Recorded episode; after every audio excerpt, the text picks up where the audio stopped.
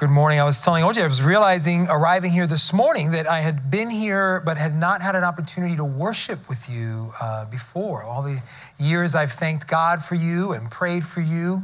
Um, it's been uh, really a sweet privilege to spend the morning here with you today.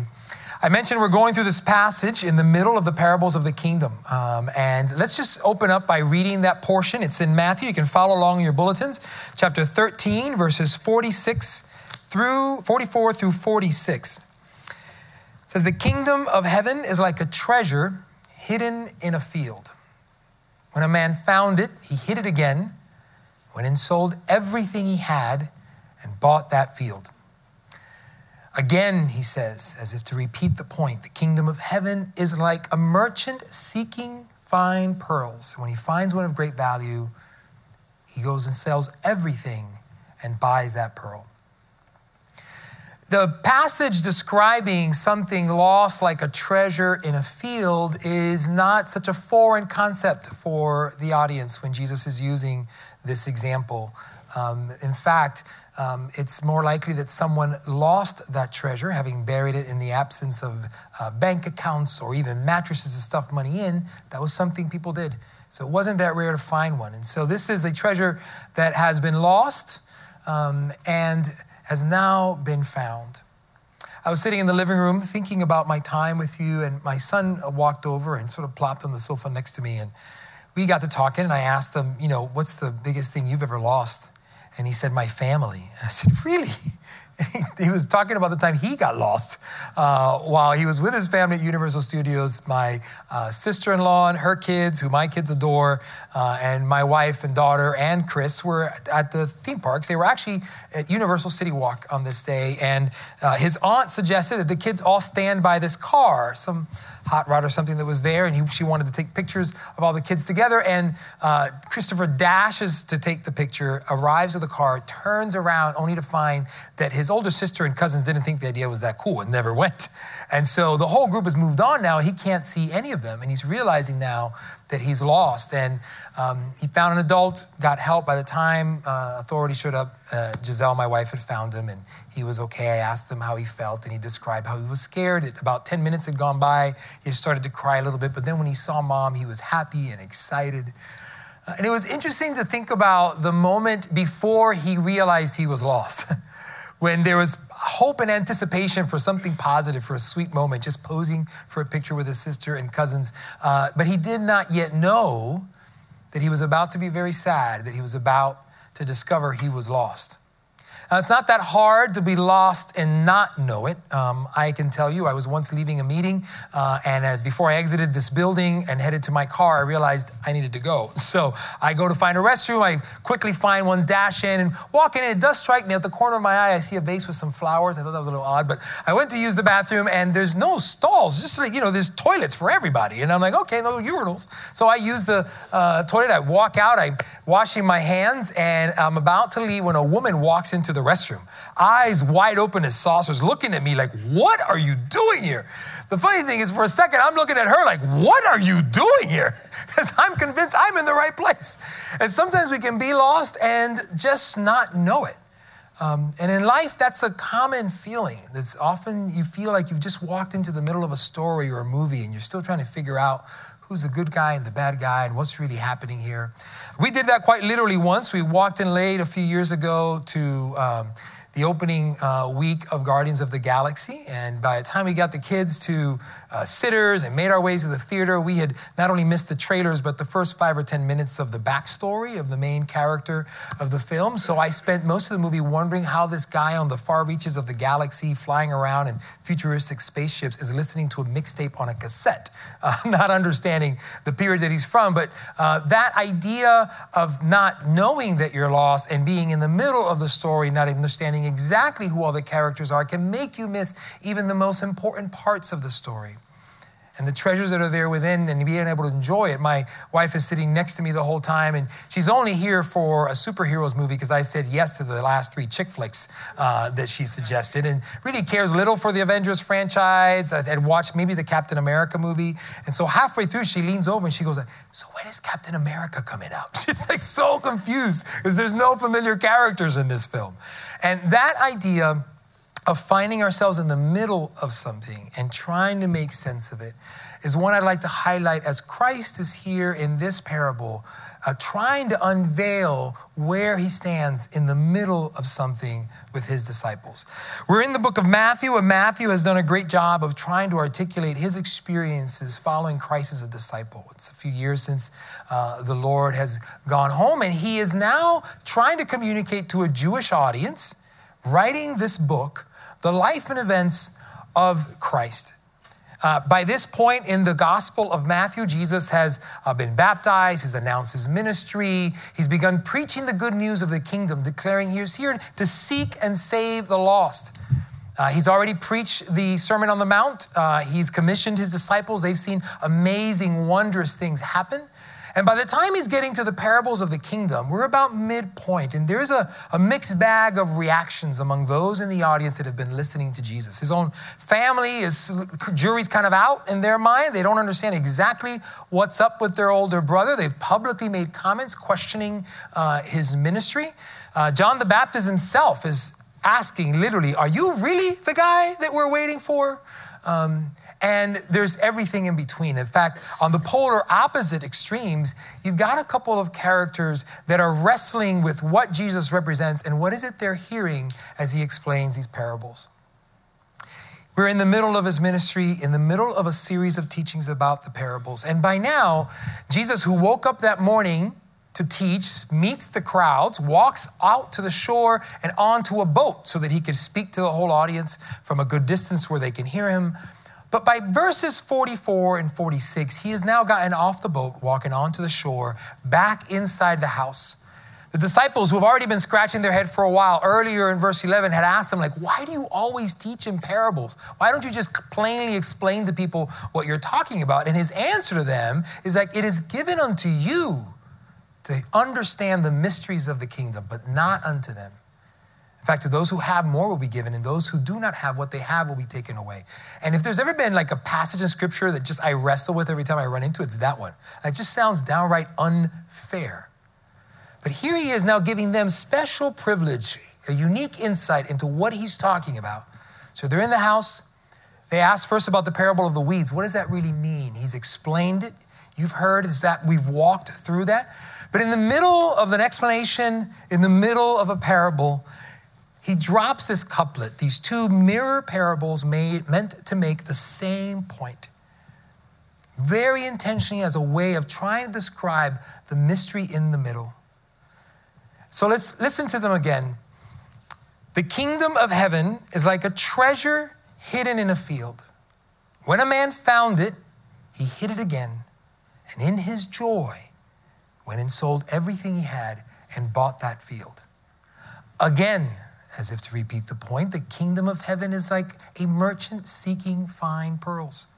When he finds one of great value, he goes away and sells everything he has and buys that pearl.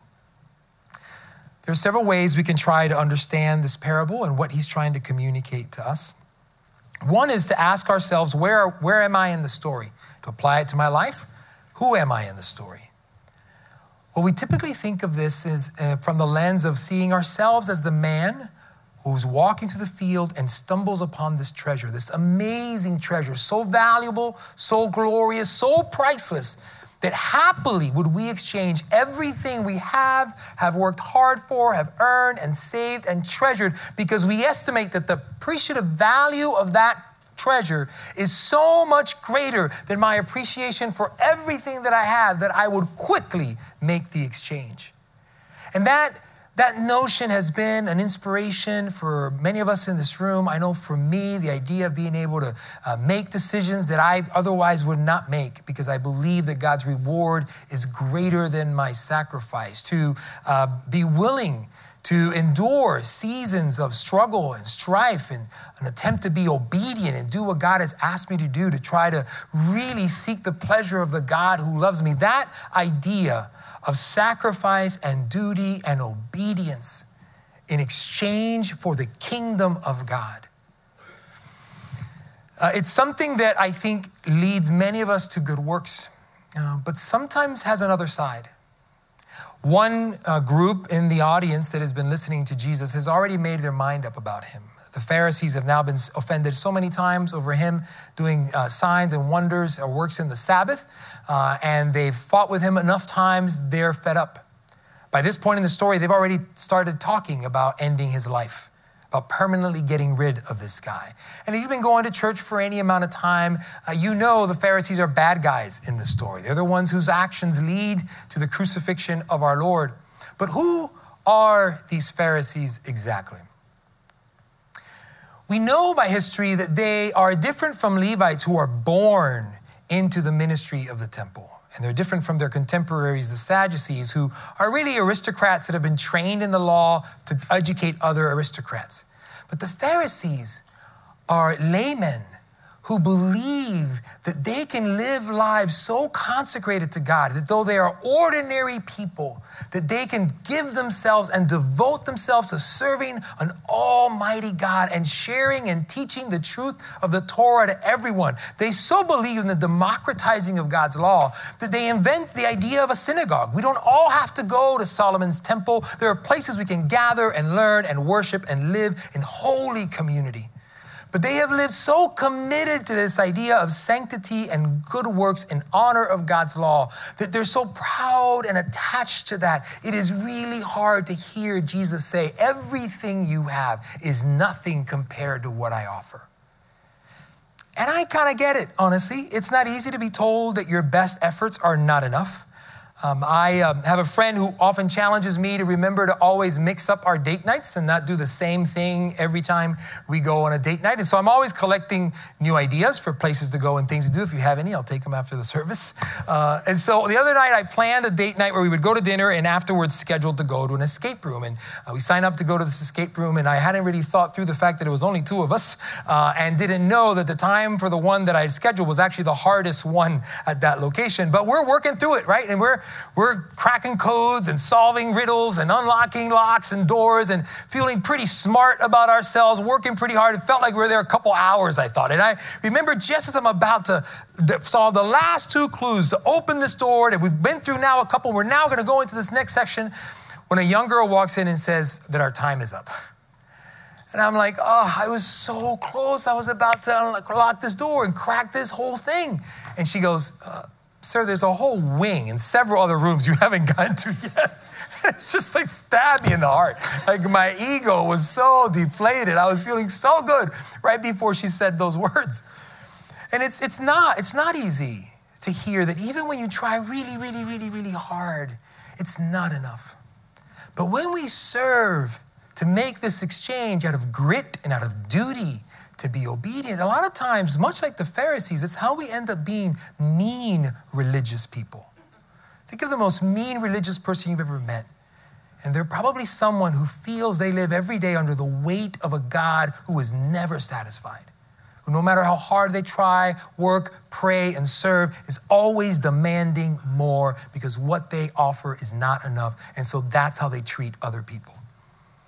There's another problem with this lens for interpreting the passage, and my son actually highlighted this recently at our Herndon campus. The BCL staff was doing a little video uh, to promote a series of teachings or something they were doing, and uh, they asked him about this parable actually, and how the man who bought exchange for the pearl must have felt. And he said, I think he felt excited, happy, and I I wasn't going to say this, but isn't he walking around with nothing but a pearl to cover his privates now? it's just like in his mind, he's thinking this guy's got rid of everything. He has, all he has is a little pearl. Like, what is, how's that supposed to work? But he's highlighting something very real, right? That even if we could exchange everything, our everything is still not enough. It's not enough. And the Pharisees would have done good to remember Jeremiah 9 23 and 24 where it says that the wealthy should not boast in their wealth or their strong in their strength or their wise in their wisdom. But if anyone is to boast, let him boast in that he knows and understands that I am God who enacts kindness and justice and righteousness on the earth, and in these things I delight. He does not value the same things we value. There's another way we might look at this passage. Jesus is, remember, he's in the middle of an explanation. So he's already offered some clues. It was earlier in the explanation that he said that the man in the parable is the Son of Man. He is the man. Should have been a clue the moment we thought we were the man. Jesus is the man, the field is the world. This idea that he is the one who uncovers a treasure and finds it so valuable, he would gladly exchange everything he has, all that he is, in return for that great reward, that amazing treasure. And that treasure would be you. You would be the one he values so much. You would be the one he says is so amazing and priceless and beautiful to him. He would gladly give it all up for you. Now, at the opposite end of the spectrum, for the person hearing this parable that has never heard anyone talk about them that way, the prostitute in that audience. You see, Jesus was nicknamed the friend of tax collectors and sinners. And this form of insult was because he hung out with a lot of them. But sinners was sort of the polite term for women of the night uh, or as Victorian women used to describe fallen women in society. Because for tax collectors who were the nouveau rich, making a lot of money in that society, they wanted to be like Roman citizens. And the Roman citizens they knew were Roman soldiers for whom it was outlawed to abuse or marry women while they were deployed. And so wherever they went, uh, they were, however, allowed to engage with the trade of prostitution. It was legalized and licensed in the Roman Empire and very, very common. So when you got invited to dinner, you were offered a meal and some live entertainment as common practice. So when Jesus is going to these dinners, he is surrounded by these sinners, but he does not see them as the scum of the society they're in in the way that they're treated. He sees them as beautiful daughters, as children that he loves in all their dignity and beauty and preciousness as God has made them and values them so. And sometimes we may not be able to believe it, get our mind and our heart to get there, but He looks at you and He says, I love you so much. You are the treasure for which He exchanges everything without a second thought. You're the one He sings over at night while you sleep. You're the one He rejoices over in gladness and boasts of having you as His. When you open your eyes in the morning, whether your first thoughts are holy or not, He is so excited to have another day with you. Deuteronomy 7 6 it says that He has called you apart from all the nations in the world as a holy people to be His prized possession, His treasure. You are His treasure. Some years ago, my sister, um, the youngest one, I'm the oldest of four, so number two, um, had her firstborn.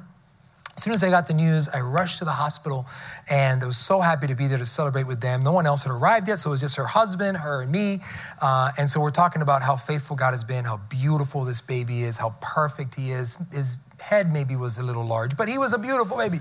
And so um, as we're thanking the Lord there, she gets a little coaching on sort of breastfeeding, latches them on, starts breastfeeding. We're uh, talking just about how happy we are, and soon everybody else is going to show up. And 10 minutes into the conversation, my sister looks at the baby and he's blue. He's somehow choked and stopped breathing.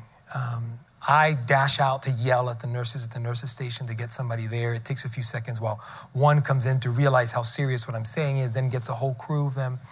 And in the seconds that ensued, that felt like many, many minutes, um, I look back and my brother in law is on his knees, begging God, please don't do this. And the, the moment of desperation and the fear the three of us felt, we would have gladly given everything up to have that boy back. They worked on him, and it felt like hours, I'm sure was seconds. Um, quickly got him breathing again, got him back in her arms, um, and he was fine minutes later. Uh, that boy is 18 years old today. I still have trouble telling that story. Uh, every time he ran too fast or stumbled on something or somebody hit him, like the three of us, only the three of us had this extra sensitivity about him, this extra sense of wanting to protect him. And for a long time, I would look back at that and realize the desperation we felt and the attachment it created, and think about the fact that we should long for God to be our hero just that much. But I now know that it is God, it is Christ who longed for you just that much. He remembers holding us in the garden, having complete communion with us, nothing to separate us. We were unfaithful and we ran things amuck. So long is gone, but now he's here and he says, You are mine. I will gladly trade everything for you. For the disciples, the privileged disciples, who are getting this sort of peeling back of the veil, this opportunity to understand more deeply what he's talking about. And in verse 11 of the same chapter, he uses the word mystery when he says, To them is given to understand the mysteries. And in that language, mystery doesn't mean a secret. Mystery means something that was a secret but is now being revealed to you. It's the act of revealing something unknown. And this really has so much to do with how we approach God's word. Because all too often we tend to open it up, think if you've been to church for a little bit or you went to Sunday school, you read a story like this or any other, and you assume you know what it means because you've heard it before. The simple truth gets lost on you, like the parables were lost on those first hearers. Simple quips. Pithy enough for people to kind of gloss over and think they get it, when in fact, they were covering up layers and layers of hidden treasure. There are good instructions in here, but this is not just an instruction manual. There's history, but this is not just a history book. There's a need for us to approach it with the humility of one who is lost, looking for directions, curious. When you read something and it just sounds weird, like, what does that mean? You're not supposed to gloss over it because you're a Christian and you should believe it. You're supposed to stop and say, What? Why would they say that? And read forward and read back and try to figure out what is he saying. And in the middle of that moment, He will reveal deeper hidden treasure for you. And as He's doing this with the disciples, they realize the privilege of the revelation that they are receiving. And in that moment, they are charged with being stewards of this great, incredible gift of the knowledge of His love and the special role they play as stewards and recipients of this joy. There's a little phrase hidden in the passage that we read that the man, after having found the treasure, he hid it again. Now, he buries it again because there's a law in that time called the law of lifting, which said that if you unearthed a valuable possession on somebody else's property, even if they didn't know it was there, the moment it came out of the ground, it belonged to them. It doesn't belong to you. So, this is why he hides it again, goes back, finds the money by selling everything so that he can buy the whole field, though all he wants is that treasure. But it says that he does it in his joy. In his joy, he trades everything to buy the whole world because he wants you. And to realize that he would do that, to understand that you are the joy set before him that drove him to endure the cross, to scorn the suffering, to be sat on the right hand of the Father for the joy set before him in you. We're in interesting times today, and sometimes it's just hard to realize how much we need to be sought out by the one who loves us this much. We can pretend that we're not lost, not only not know, but just choose not to be found. I love that we're doing care communities at Summit and coming around, foster families. My first, my first experience with that was when a dear friend of ours uh, was adopting and asked us to be godparents of the new baby. And um, we just were humbled and agreed. And then um, the baby um, had four brothers um, that also needed ad- being adopted. And so being, they adopted all five. And they took these boys in and have raised them, and they're just all amazing young men. The eldest, um, however, had a greater recollection of the years of wandering um, with his um, natural parents uh, who were vulnerable in so many ways. And uh, By the time he was 16, he decided he didn't want to live under the constraint and rules of the household that he was raised in, and that he wanted to live more like the life that he remembered, and decided one day to walk out and not come back. Uh, we prayed and worried and wondered where he was. Eventually, found out he was staying in some uh, warehouse and then living in the woods. And I used to office in Lake Eola, right by Lake Eola, and you meet all kinds of folks by Lake Eola. And one day I was walking out for lunch, and who do I see but my godson? he walks up and we start talking. He's telling me where he's staying, that he has a fiance he wants me to meet. And um, we go to lunch a few times. And I remember one lunch in particular. The three of us are just eating at the subway downtown, and they're telling me the conditions that they're living in and that they're perfectly happy. That this is exactly what they want to do and where they want to be. And I know the warm, clean bed that's waiting for him at home. I know the loving arms of his mother who would so joyfully receive him, his father and his brothers and his family who would celebrate to have him come back. And I have rarely felt more helpless than sitting there over this lunch, knowing there was nothing I could do to change his heart and his mind. And sometimes we just choose to be lost. Sometimes we know better. We're at a time in our country where we're lost. We haven't been here before, really. Uh, some compare it to the early days of this uh, new nation right after the revolution. George Washington himself was so discouraged by the political infighting and bickering and national leaders acting like they were middle schoolers. And he said he wasn't sure if America would really last long at all. Our Civil War uh, threatened to tear us apart and end us, the civil rights movement of the 60s. All these represent forks in the road for our nation's history. In times like now, some say, we really don't know exactly how we're going to get out of where we are.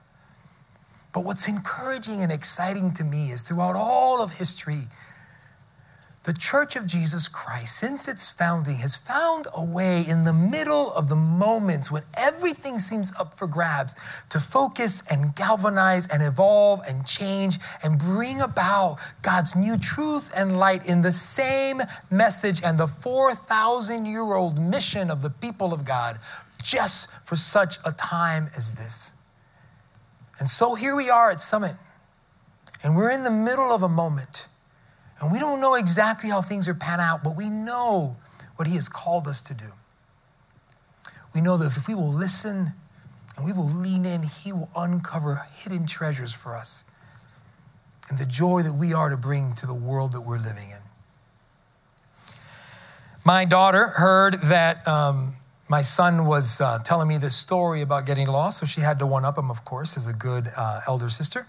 And so she starts telling me about the time she got lost which I heard later was really just a few seconds while they were at a store at downtown Disney, and she, her and her cousin uh, had wandered off and then didn't know where the family was. So they found uh, an employee at the store who, in trying to encourage them, while he found uh, their parents gave them some Lego 2 movie cards back when that was coming out. And uh, she didn't know what it was, wasn't into the Lego movies yet. And so uh, a few seconds later, she gets reunited with her cousins and the family. And uh, one of her cousins is like, What? You got those? That's not fair. I want those. I want to get lost too. And she says, The best part of getting lost was the prize, was the gift that I got. And somehow, in admitting that we're lost, that we don't know exactly how to steward the privilege we've been given, he can show us in the middle of that moment exactly how we're to walk with the gift. There's a lot of talk of privilege these days, usually trying to lay on guilt. But let me clarify something for you. Guilt and shame are never the right way to respond to privilege. The only proper response to a privilege is profound gratitude and generosity. It's a realization of how little I deserve and how much He's called me to do with this. And that should be a source of joy for our souls. So, next time um, you open God's Word, you're wondering what He has for you, would you open it with the humility of someone who's lost?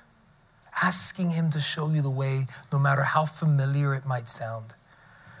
And when you're in the middle of a moment and you're wondering where God is, and you don't know how things are going to pan out and you're not sure if things are going to go well, Just know that over and over and over and over and over again in all of Scripture, he keeps saying, I am with you. I'm with you when you don't know what to do. I'm with you when you take charge and make a decision. I'm with, I'm with you when that decision goes very poorly. I am with you when you think no one is there and you're wondering why I don't care. I am with you.